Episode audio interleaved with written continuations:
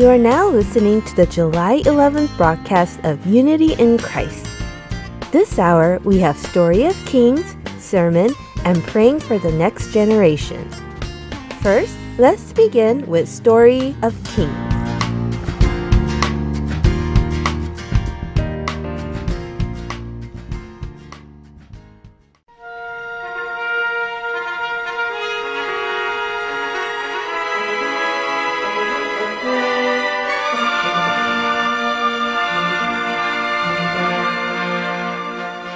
Hello, Heart and Soul listeners. This is Brian Winston from Story of Kings.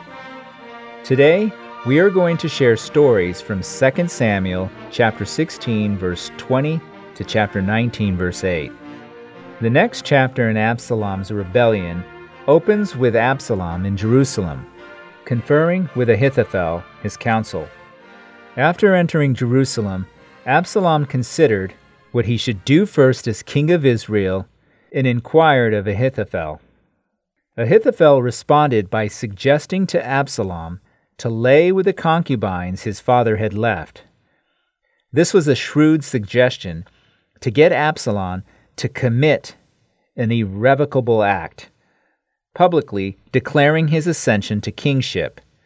Reading from 2 Samuel chapter 16 verse 21, Ahithophel said to Absalom, Go into your father's concubines, whom he has left to keep the house. Then all Israel will hear that you have made yourself odious to your father. The hands of all who are with you will also be strengthened. Following Ahithophel's instructions, Absalom went to bed with his father David's concubines. This was in fulfillment of what God had said through prophet Nathan regarding the incident involving Bathsheba. According to 2 Samuel chapter 12 verse 11, thus says the Lord, behold, I will raise up evil against you from your own household.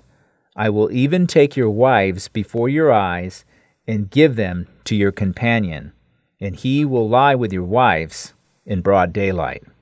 Emboldened, Absalom called in his people to devise a plan to go after his father David. Ahithophel again stepped forward and urged Absalom to mobilize immediately and attack David to finish him off. Ahithophel said he would lead the troop. If Absalom were to give him 12,000 men, he would pursue David that night to strike him while he and his troops were still weary and exhausted from traveling. Again, this would have been a shrewd military maneuvering. All the elders of Israel agreed with Ahithophel's suggestion, but for some reason Absalom turned to inquire additional advice from Hushai, David's friend. Hushai knew David needed more time to get away. He sensed an urgent need to thwart Ahithophel's counsel. He put forward an opposing plan. His intent was to give David and his fighting men an opportunity to move further away and recover from traveling. This is how he presented his argument. He reminded Absalom how David and his soldiers were very experienced and brave. They would be ready for an attack, so attacking them now could be like walking into a trap and would mean certain defeat. Therefore, Hushai suggested it would be better to first gather more troops from the rest of Israel build a unified and stronger army, and then attack them. Absalom and his people then thought Hushai's suggestion was better than the one given by Ahithophel, and decided to follow Hushai's counsel. Well, that was a close call for David and his troops. Seeing he successfully frustrated Ahithophel's plan, Hushai immediately went to priests Zadok and Abiathar he told him to send a message to David and tell him to cross the Jordan River now and go into the wilderness. Zadok and Abiathar sent the message through Jonathan and Ahimaaz, and David led his people across the Jordan River. They went as far as Mahanaim. Once David reached Mahanaim, he found some friendly faces. Shobi from Ammon, Machir from Lodebar, and Barzillai the Gileadite came to see him. They brought abundant supply of food and beddings for David and his men. After a long and arduous journey, they were finally able to take a breather.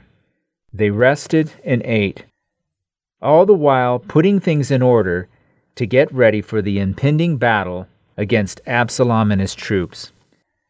David set his base camp in Mahanaim, and Absalom set his in Gilead. The final battle took place in the forest of Ephraim. Though Absalom had larger numbers of soldiers, they did not have the skills and experience to go against David's army with organized battle strategies. 20,000 of Absalom's soldiers were slaughtered in the forest of Ephraim, and Absalom was pressed to run for his life. While he was fleeing on a donkey, his long hair got caught in an oak tree, and the donkey continued to run forward, so he was left hanging there on the tree. One of David's soldiers saw this, and he reported it to Joab. Joab took three spears and thrusted them through Absalom's heart. Absalom died there. Then Joab blew the trumpet of victory, and David's soldiers stopped pursuing the opposition forces. They threw Absalom's body in a deep pit and piled over a heap of stones. In the meantime, David was waiting back at Mahanaim for the news from the battlefield. David did not go into the battlefield himself because his people were concerned for his safety. He was waiting at the gate, and he finally heard the message from a soldier that Absalom's army was defeated. David asked about Absalom. Though Absalom had committed treason, David did not want his son to die. But when he heard the news of Absalom's death from the second soldier, his heart broke. He went up to the chamber over the gate and wept. David's weeping over the death of his son got back to those in the battlefield. Even though they scored a huge victory for their king, Joab and his soldiers were downcast, and the victory that day turned to mourning for all people. Of course, as the general that led the troops, Joab was not happy about this. He went to see David and confronted him. In 2 Samuel chapter 19 verses 5 through 7, Joab came into the house of the king and said, Today you have covered with shame the faces of all your servants, who today have saved your life and the lives of your sons and daughters, the lives of your wives and the lives of your concubines, by loving those who hate you, and by hating those who love you. For you have shown today that princes and servants are nothing to you. For I know this day that if Absalom were alive and all of us were dead today, then you would be pleased. Now therefore arise, go out and speak kindly to your servants. For I swear by the Lord, if you do not go out, surely not a man will pass the night with you.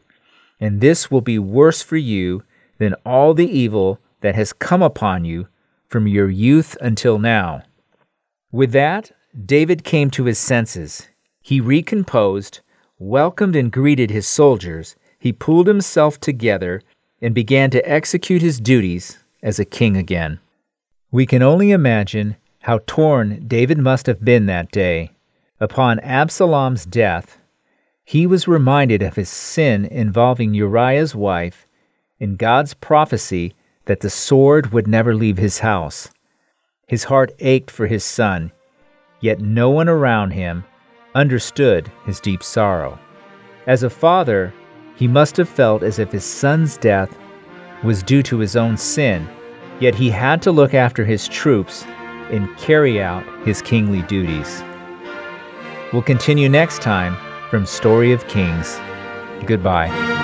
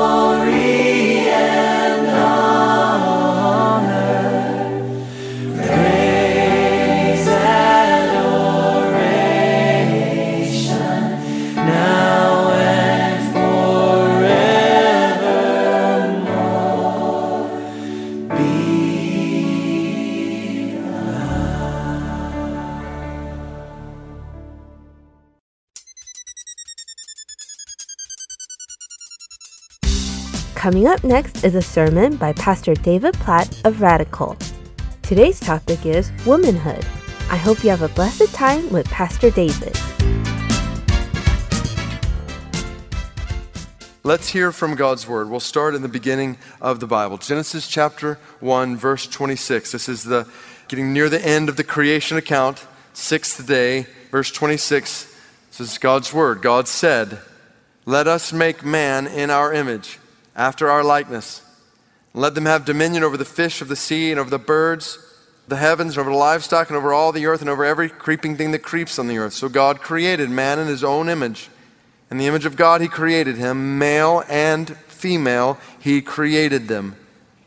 And God blessed them. And God said to them, Be fruitful and multiply and fill the earth and subdue it, and have dominion over the fish of the sea, and over the birds of the heavens, and over every living thing that moves on the earth.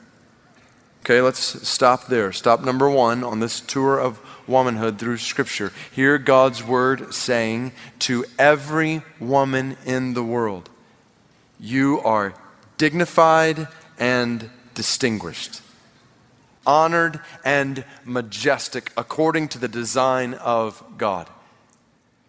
And from the very beginning of this truth, even the language here, I want to make it clear. I want to start cutting through the lies of this world. So, to every woman in the world, you are dignified, but your dignity is not dependent on your physical appearance and your dignity is not dependent on your career. And your dignity is not dependent on your marital status. Your dignity is not dependent on any man or anyone's opinion. No, to every woman in the world, your dignity has been given to you by God Himself. You are created in the image of God like God in the sense that you resemble Him.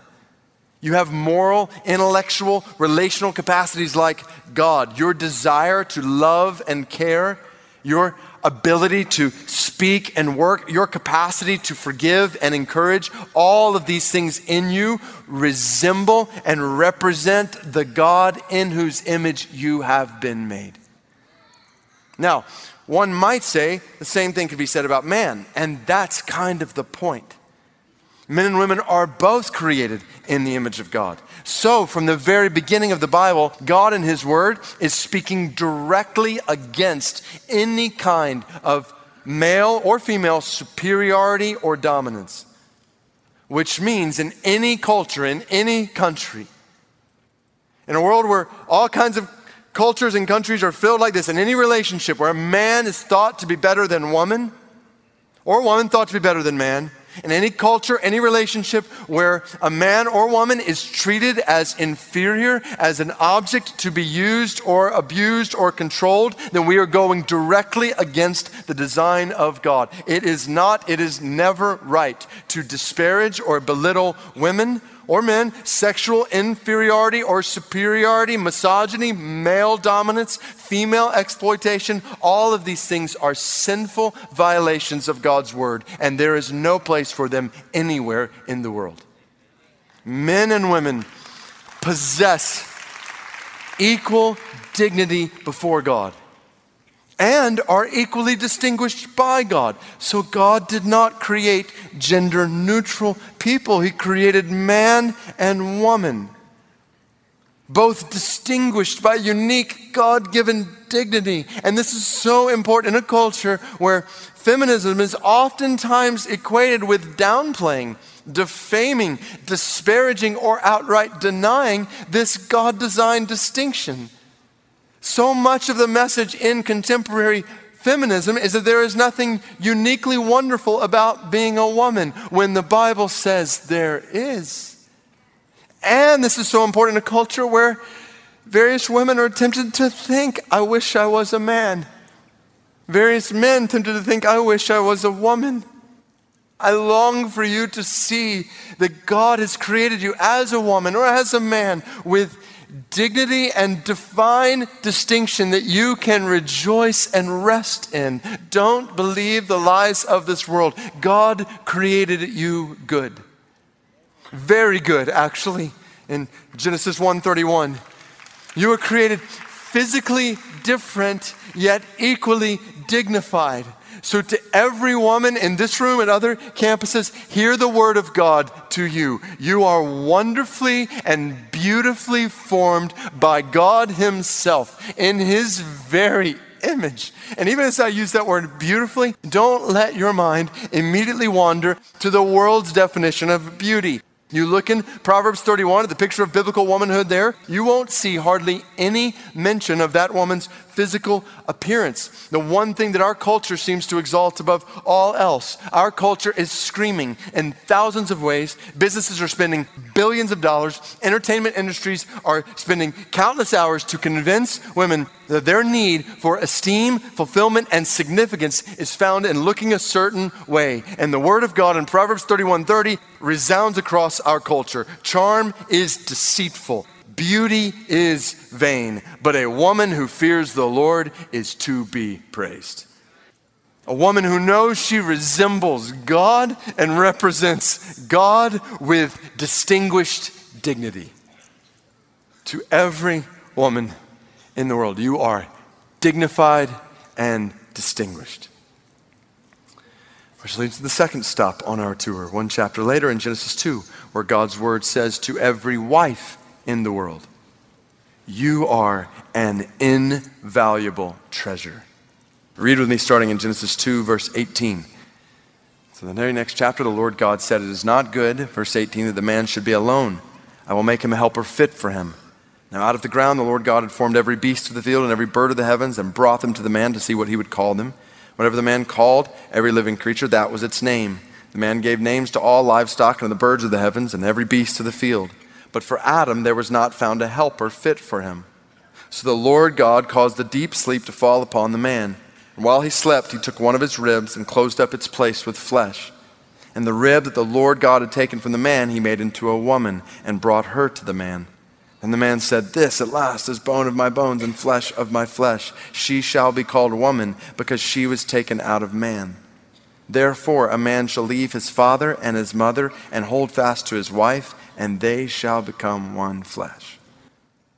We read verse 18 because up until that verse, it's interesting, everything in the Bible was good. We see that theme resounding over and over again. In Genesis 1 and 2, God saw all that He created, it was good. It was good. Until you get to verse 18 of chapter 2, and the God says, It's not good. What's not good? What's not good is that the man is alone. According to God, man needs woman, and woman needs man. This is where we learn from the beginning of the Bible that men and women are created to complement one another.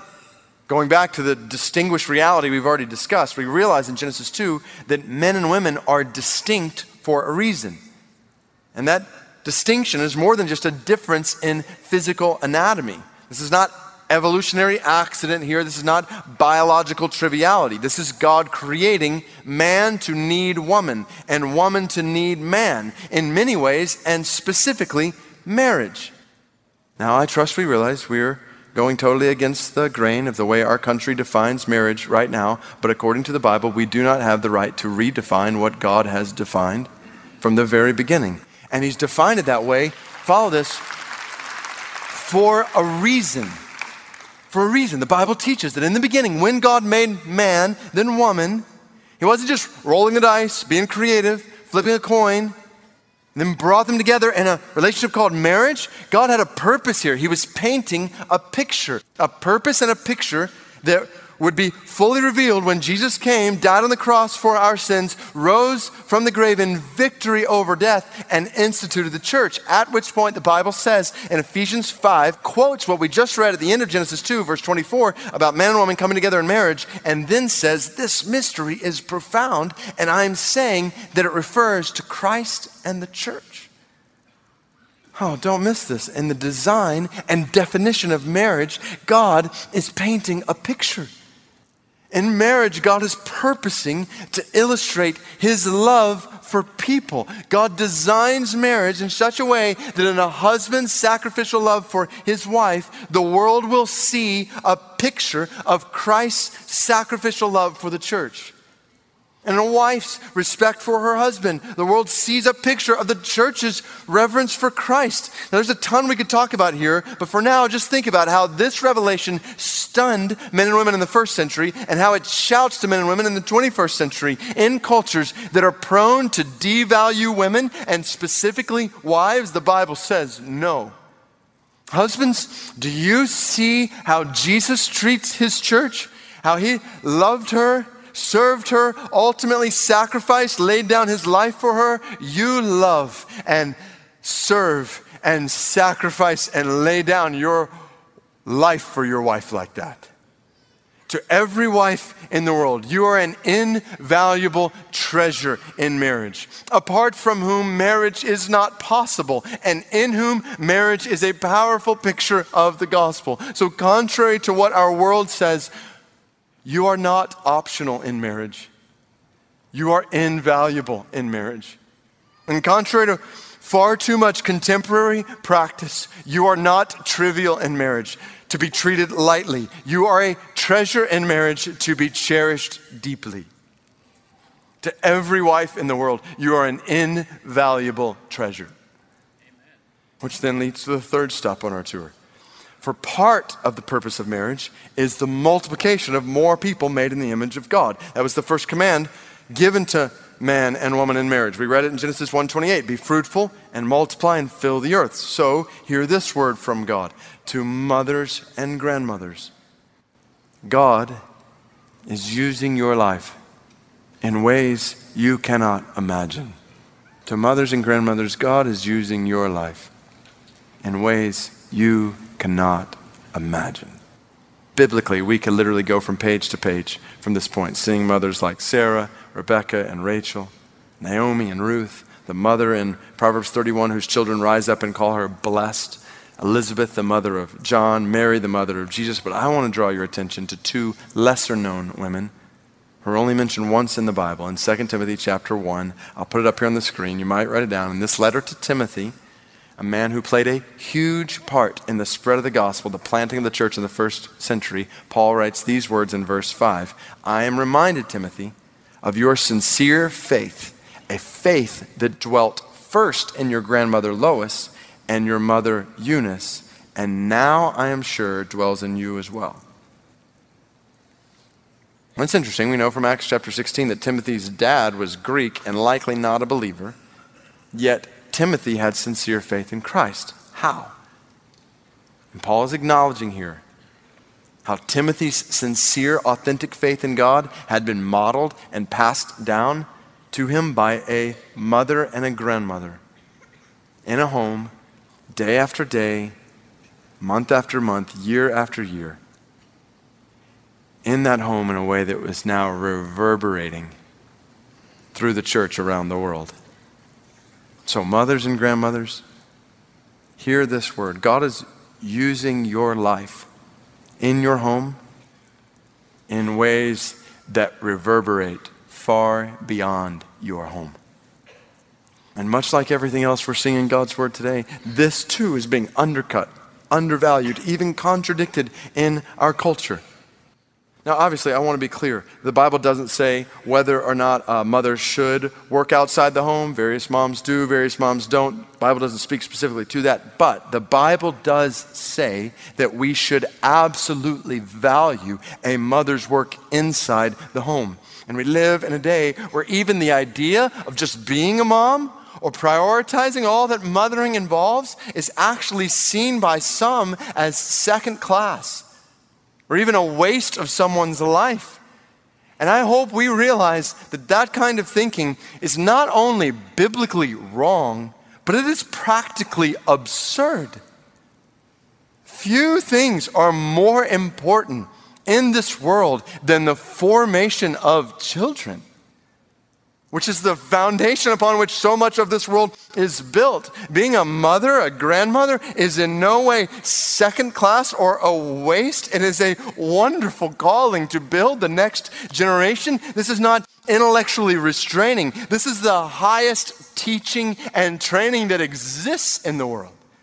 This is not a limitation of a woman's gifts. This is the application of those gifts in ways that lead to the multiplication of good for children and all they will do in the world one day in ways that will carry on long after you have gone. I have yet to meet a grandmother or mother who has regretted pouring her life into her children. I have yet to meet a child who wishes his or her mother or grandmother would not have raised him or her in love. I guarantee you, Lois and Eunice did not regret pouring their faith into their son and grandson. I guarantee you, they also had no idea how he would become one of the greatest leaders in the history of the church. So, to mothers and grandmothers, hear God saying that He is using your life in ways you cannot imagine. So, press on and persevere amidst the long days and even the longer nights, amidst the delightful days and the dark, hard, difficult days, trusting that your love for your children and your grandchildren is never, ever in vain. And be encouraged, by the way, here's single moms or moms whose husbands are not followers of Christ. Notice how Timothy's dad is not even mentioned here. So even when you were doing this task alone, or especially when you are doing this task alone, know that God Himself is your ever present help. And when you feel like you're falling short, know that God promises to sustain you, to strengthen you, to uphold you with His right hand, to use your life in ways that you can't see in the day to day struggle. That leads us to this next affirmation knowing that not every woman and not every mom is a wife. So, hear God's word to singles. Your marital status does not make you incomplete. Your marital status does not make you incomplete. There's so much here we could discuss about singleness, and we need to discuss as the church in our culture. Just a little context 100 years ago, more than 90% of the adult population in our country was married. Most people married young, divorce was uncommon. Even widows often remarried quickly for the most part. Being an adult was synonymous with being married, singleness was rare. Today, almost half of the adult population in our country is unmarried. Nearly half of the adults have either never, never married or are now widowed or separated or divorced. People are staying single longer than ever before. And as a result, single adults are almost as common as married adults today. So, what are we to think about this? Is this a good thing? Is this a bad thing? How does the Bible speak to this? Hopefully, better than we in the church have spoken to singleness. You look in Christian bookstores, you find a plethora of books on marriage and parenting. Compare with a small number of books on singleness. And you compare the content, it's very interesting. You see, very few marriage books argue that marriage is a good thing. That's kind of accepted. Instead, they just talk about the problems in marriage and how to deal with those problems. So, Christian marriage books tell you how to deal with the difficulty of marriage. On the other hand, books on singleness take a different approach. They often imply that singleness is a problem. They tell a single how to make the most of the time until the right person finally comes along. In other words, they say the solution to the problem of singleness is marriage. There's got to be a better answer than this. And the Bible gives it. The Bible gives it in pictures all throughout Scripture of men and women for whom singleness is not a problem but a blessing. At the top of the list of single men would be Jesus, John the Baptist, Paul. List of single women includes names like Mary and Martha, Miriam and Lydia.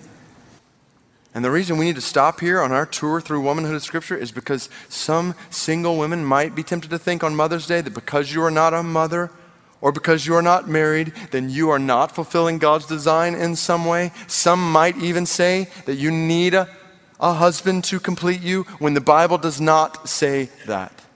And that's why I word this affirmation this way. Yes, the Bible, as we've seen, gives a glorious picture of wives and moms, but the Bible also tells us that in Christ we are complete regardless of our marital status. Galatians 3 and 4. Singleness is called a gift in 1 Corinthians 7 to be maximized for God's glory as long as God gives that gift. In Matthew 19, 10 through 12, Jesus says it is good. It's good to be single for the sake of the kingdom. And God in His Word calls Himself the all sufficient, all satisfying husband to his people. Isaiah 54 5. Your maker is your husband. The Lord of hosts is his name. So, single women, know that according to God in Christ, you are absolutely complete. And I would take it a step further. Let me take this one step further because, as one of your pastors, I know that church life can often seem focused on families and couples, but Please don't let your singleness tempt you to believe that you don't have a meaningful place in our church family. Based on 1 Corinthians 7, I would say that our church family is incomplete without you. God is using you in unique ways that portray the gospel that must not be underestimated or squandered, which is why I pastorally would also encourage you never to let longing for marriage and physical family tempts you to take matters into your own hands in a way that you walk outside of God's good design. We want to be a family of faith that supports and serves alongside you in all the good ways God has designed as long as He grants you what He calls in 1 Corinthians 7 a gift in singleness. So much we could say more here. We'll dive into more in the days ahead, but singles, just hear from God's word that your marital status does not make you incomplete. And then God's word says to the widow, God is your never failing, always faithful provider. And I just want to remind you from God's word that God has promised to be your never failing, always faithful provider. God has given clear, continual, and comprehensive instructions in His Word for your care. All throughout the Old Testament, God gives clear commands to His people to provide for the widow, those commands powerfully depicted in the story of Ruth and Naomi, two widows whose story testifies to God's faithful provision. Then you get to the New Testament, 1 Timothy 5, God commands the church to honor widows in very concrete ways. The book of James, God says true religion looks after widows. God calls himself the protector of widows in Psalm 68 5, the one who upholds the widow in Psalm 146 9, and the one in whom the widow can trust in Jeremiah 49 11. Hear God reminding you, right where you're sitting, that He is your never failing, always faithful provider. A few final stops on our tour of womanhood through Scripture. One, to those who are hurting, to those who are hurting in all kinds of different ways. God sees your sorrow and hears your cries. You know what's interesting? As far as I can tell, in all of ancient Near Eastern literature, not just the Bible, but broader than that. There's only one woman whom deity addresses directly by name. It's in the Bible, but it's not one of the great matriarchs in the Old Testament. Instead, it's a woman named Hagar, basically a slave who had been harshly treated. She flees, finds herself alone in a wilderness in Genesis 16, where God comes to her and calls her name. And then listen to her response in Genesis 16 13. She called the name of the Lord who spoke to her. This is what she called God You are a God of seeing. For she said, Truly here I have seen him who looks after me. Then later, at another wilderness moment, alone with her baby boy who is about to die, God speaks to her again, saying in Genesis 21 17, What troubles you, Hagar? Fear not, for God has heard the voice of the boy where he is. I can only imagine that there are who are hurting in a variety of different ways. Some feel belittled, others feel broken, some feel abandoned, others feel alone. Even in a big crowd, you feel alone. Some wonder if God sees your sorrow or hears your cries. And if that's you, I want you to hear him saying in his word that absolutely he does. I was in Psalm 56 in my Bible reading this week. I read in verse 8, You have kept count of my tossings, put my tears in your bottle. I thought, God counts my tossings in the night. Not one of them is unknown to him. God knows every single tear you've shed. And he doesn't just see and hear, he promises to help and uphold you in the midst of your hurt, especially when you've been hurt by others' sin against you. In the middle of hurting, God sees your sorrow and hears your cry. And even when there's hurt from your sin against Him. So follow this. Next stop on the tour, God's word says to those who are struggling with sin and guilt, God forgives you by faith To those struggling with sin and guilt, God forgives you by faith. Do you ever feel like you're failing as a mom, as a wife, as a woman in this way or that way? Do you ever feel like you can't measure up to whatever standard you have in your mind? Maybe you look on Facebook and you see all these people who seem to have it all together. At least that's what you they want you to think. And you start to think, I just can't keep up. And you think of this area or that area where you're falling short.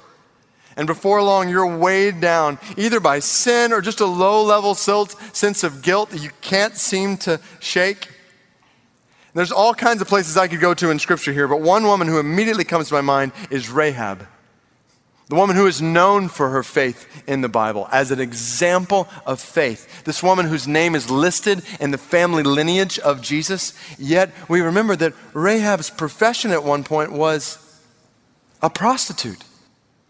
You didn't want to be Rahab when you looked at her Facebook profile. And the same could be said about a variety of women in Scripture. Think the woman caught in adultery about to be stoned, or Eve from the very beginning of the Bible how many people wanted to be her friend. So, this is a book where from Genesis 3 on, we see sin in women and we see love in God.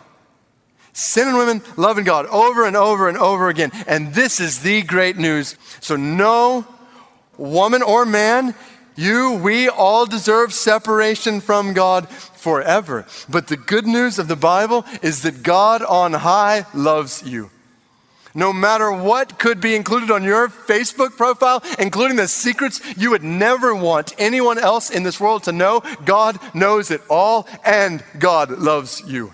And God on high has made a way for you to be forgiven of all your sin and free from all your guilt.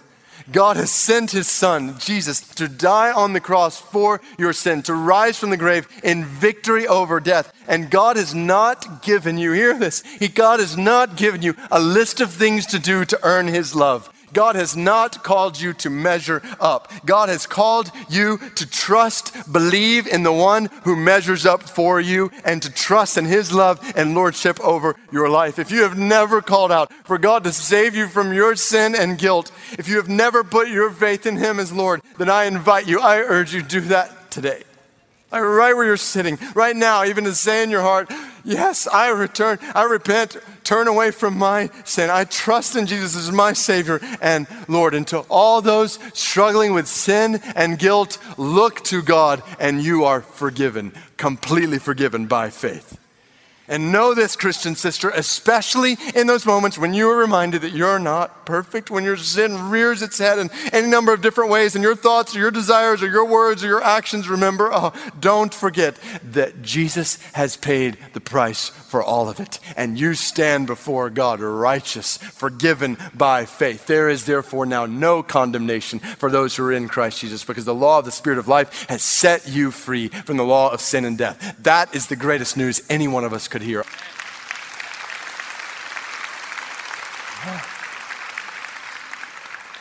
Leads us to these last two stops. To those facing the impossible, God is your strength. Are there any women who feel like they can't do it all? Who feel like marriage, motherhood, singleness, career, too hard to carry? Are there any women who feel like life in a world of sin and suffering is sometimes too much to handle.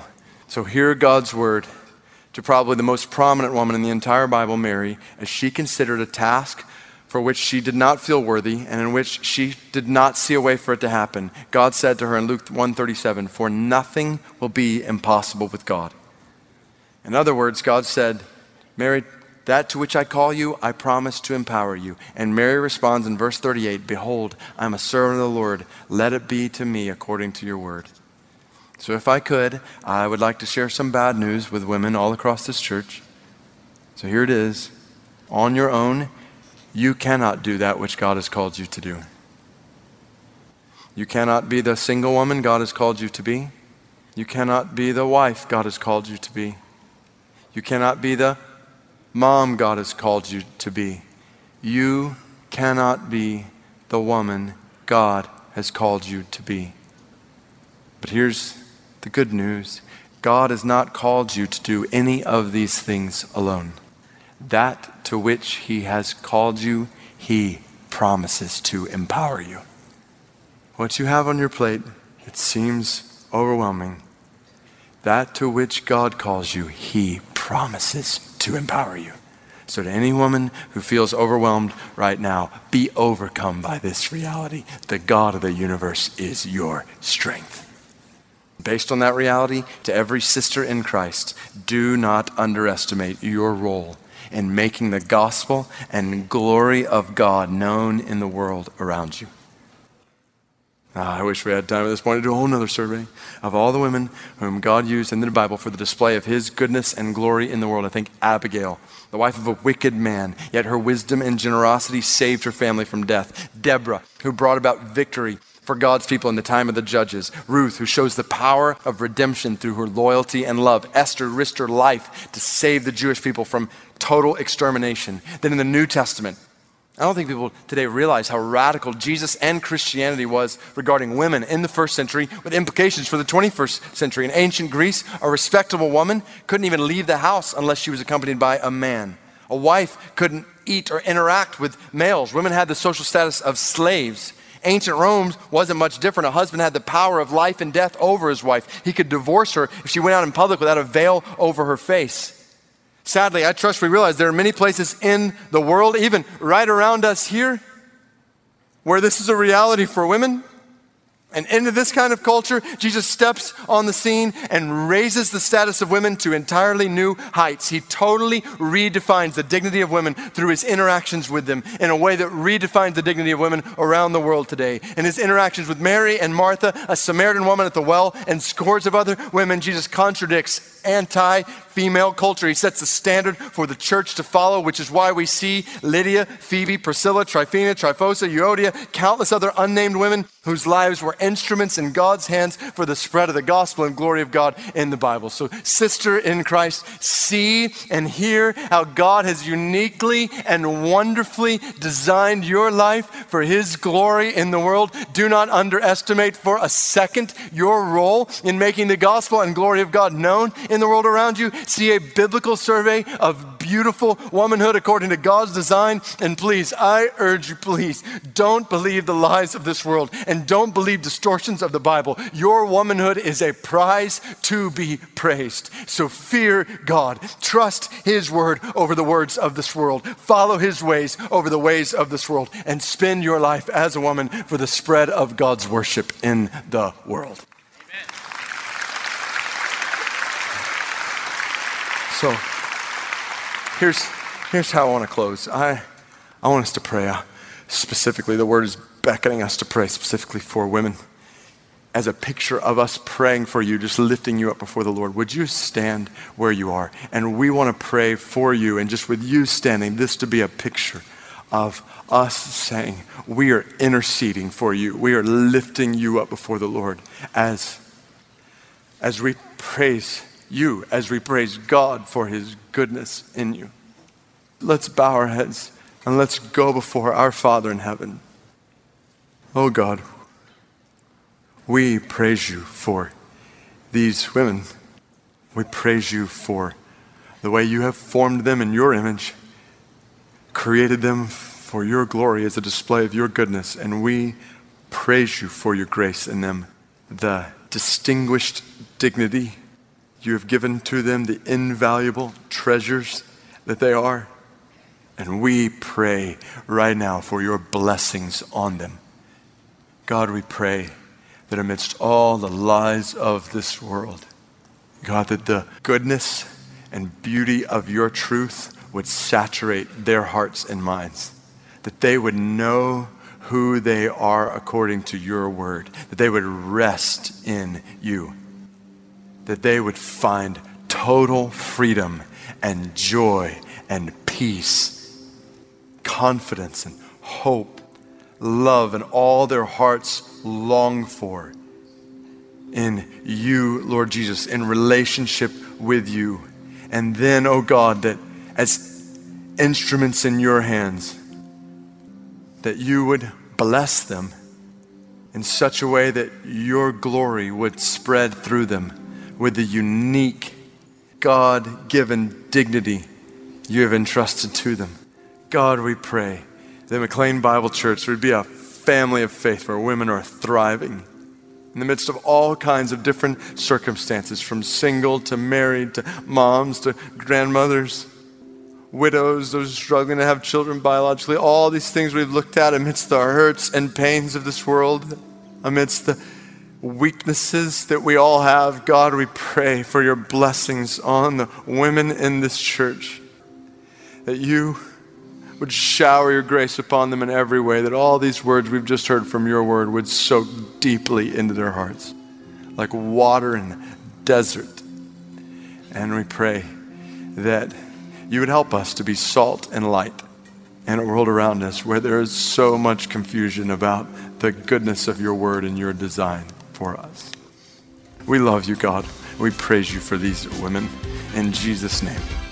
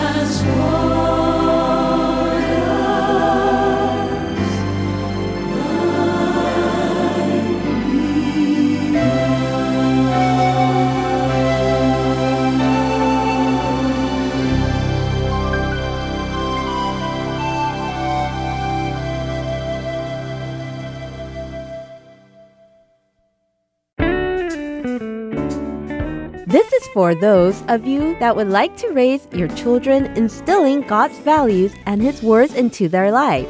Heart and Soul Gospel Ministries can send you CDs of our children's program. If any of you are interested in the program, please contact the office or email us to receive the CD. I hope that this program can spread out through our English speaking children. Our office number is 602 866 8999 and the email address is heartandsoul.org at gmail.com.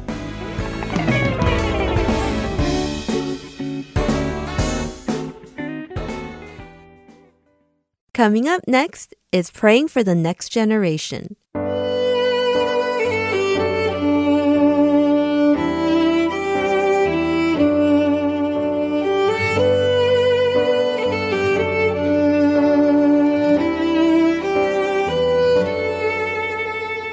Hello, my name is Deborah Joy. I'm the host of this program, Praying for the Next Generation. When you hear the word justice, what comes to your mind? We serve a God of justice who renders his verdicts and judges all with righteousness. Psalm 89 verses 11 and 14 says, The heavens are yours, the earth also is yours the world and all it contains, you have founded them. Righteousness and justice are the foundation of your throne. Loving kindness and truth go before you. The Hebrew word for justice is mishpat, which means judgment, justice, ordinance, right, rectitude, proper, and fitting. My brothers and sisters, do you view slavery as an injustice? If I tell you that slavery exists in our modern world, would you believe it? Unfortunately, it does. It's called human trafficking. In fact, the sex industry has rapidly expanded over the last several decades. According to Polaris Project, in 2018, the United States, along with Mexico and the Philippines, was ranked one of the world's worst places for trafficking. And every state in the U.S. has reports of human trafficking. According to the Women's Center, it is estimated that between 18,000 and 20,000 victims are trafficked into our nation every year. The traffickers not only target women but often children under the age of 18, and they're more vulnerable than adults. In 2018, over half of the criminal human trafficking cases active in the U.S. involved only children. According to the U.S. Department of Health, more than 300,000 young people in the U.S. are considered at risk of sexual exploitation. The traffickers recruit them by threat or force and false promises. According to the Global Slavery Index, victims often work in the sex, hospitality, beauty, or agricultural industries. They often experience sexual and physiological abuse, torture, starvation, imprisonment, and coercion. Recently, I had a phone conversation with a beautiful woman of God who understood this abysmal pain of abuse and victimization. She was emotional with overflowing gratitude as she shared how Jesus saved her and delivered her from years of complex trauma and deep darkness. She is now happily married to a godly man with three beautiful children who love the Lord. Her life is a testimony of the power and beauty of God's redemption. My brothers and sisters, can we hear the cries of children suffering, of those who have been victimized unjustly? And pray for them in faith that our mighty God will save and deliver them to give them new lives? Let's pray. Lord of justice, you live and reign forever. the heavens declare your divine justice. You will issue your decrees of judgment, deciding what is right for the entire world, dispensing justice to all. You are a God who gives justice to the defenseless, oppressed, and voiceless. God, please forgive your church for being silent, passive, and ignorant of the great injustice and evil crime of human trafficking. Father, we cry out for the children who have been unjustly victimized in human trafficking. Save their crushed spirits and heal their shattered hearts and minds. In your powerful name, set them free from every effect of abuse, trauma, and post traumatic stress disorder, hopelessness, despair, emotional deadness, and the desire to commit suicide deliver them from being tormented emotionally, mentally, and physically. Jesus opened their eyes to their true condition so they may turn from darkness to light and from the power of Satan to your infinite power. Bless them to experience your gift of redemption through your precious blood, which forgives all their sins, purifies them from wickedness, frees them from the defilement and guilt of their sins, and makes them righteous and holy in your sight. Lord, restore the eyes of their hearts with your light and your living word so they can learn to trust and receive your love and begin to see themselves and their world through your truth. Unite them with their parents and surround them with godly counselors and church families who will accept and love them with your compassion. Counsel them with your wisdom. Instill true value and significance in their minds. Inspire them to dream of a bright future and discover their life's passion and true purpose pour out your wisdom and insight on our authorities so they can successfully implement federal anti trafficking laws by preventing and reducing the rate of human trafficking. Protecting victims and prosecuting traffickers in order to end human trafficking and every form of modern day slavery. May the darkness and evil schemes of the highest authorities of the sex industry be exposed and brought to justice by our Lord Jesus Christ. In your holy name we pray. Amen.